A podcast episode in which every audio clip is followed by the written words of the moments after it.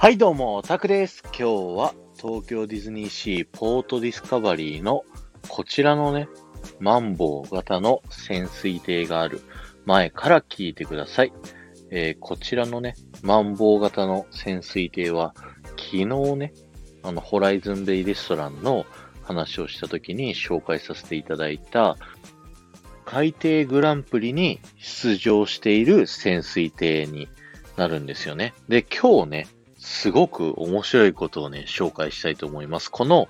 マンボウの潜水艇の奥側のね、水面に注目していただきたいんですけど、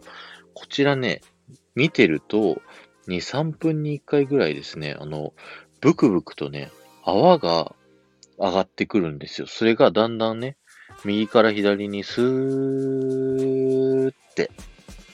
これはですね、すでに先に潜ったですね、他の潜水艇が海の方に向かっていってるっていうね、様子を表してるんですね。なので、海底グランプリにね、先に向かった別のマンボウ型の潜水艇が海のね、レース場の方に向かってってるっていうのを表してるんですよね。いや、これね、ほとんど言われてないんですけど、すごいですよね。こんなとこまでディズニーシーってこだわってるんだ。すげーって、あの、僕もね、知ったとき思いました。なので、ぜひ今度行ったときはね、見てみてください。あの、ファインディングにものシーライダーがちょっと混んでるときは、このね、水面の周り全部ね、Q ラインって待ち列になってしまうので、比較的空いてるときにね、あの、そうすると水面沿いにちょっと、あの、立ち止まって見ることができるんで、ぜひ見てみてくださいね。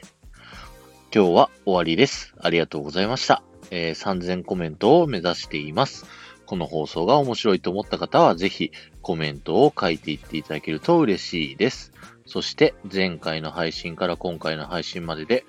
コメントいただけた方のお名前をお呼びしたいと思います。のりかわさん、埼玉のママさん、赤と白の水玉リボンさん、すみらさん、まやままみさん、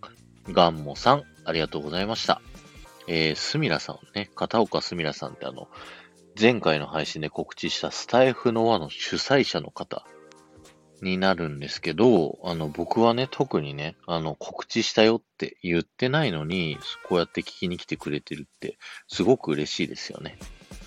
またね、今週日曜日12日の9時からスタイフの輪というテーマで配信させていただきますので、よろしくお願いします。ではまた